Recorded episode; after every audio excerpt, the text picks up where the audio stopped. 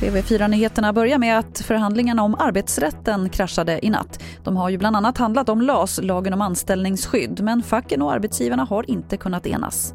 Man har inte velat peka ut någon enskild faktor som det som sänkte samtalen men alla pekar ändå att det är området med avsteg från turordningsreglerna som eh, tydligen var den stora stötestenen. Det där var svårt för de fackliga organisationerna att svälja och eh, arbetsgivarna drev den frågan väldigt hårt att man ville ha fler avsteg från turordningsreglerna. Man får säga upp folk.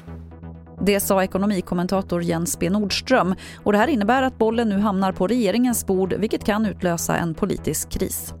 Idag hävs besöksförbudet på landets äldreboenden men det innebär inte att det är fritt fram för besök. På flera håll gäller lokala restriktioner. I Borlänge till exempel fortsätter man att avråda från besök. I Umeå ska besökare ha munskydd och i Kungsbacka gäller max två besökare åt gången.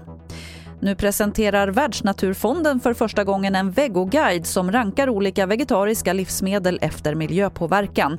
Det finns inga varor som får rött ljus, men en del får orange vilket betyder att man inte ska äta dem så ofta. Och Det är till exempel cashewnötter, avokado och oliver. Det var det senaste från TV4 Nyheterna. Jag heter Lotta Wall.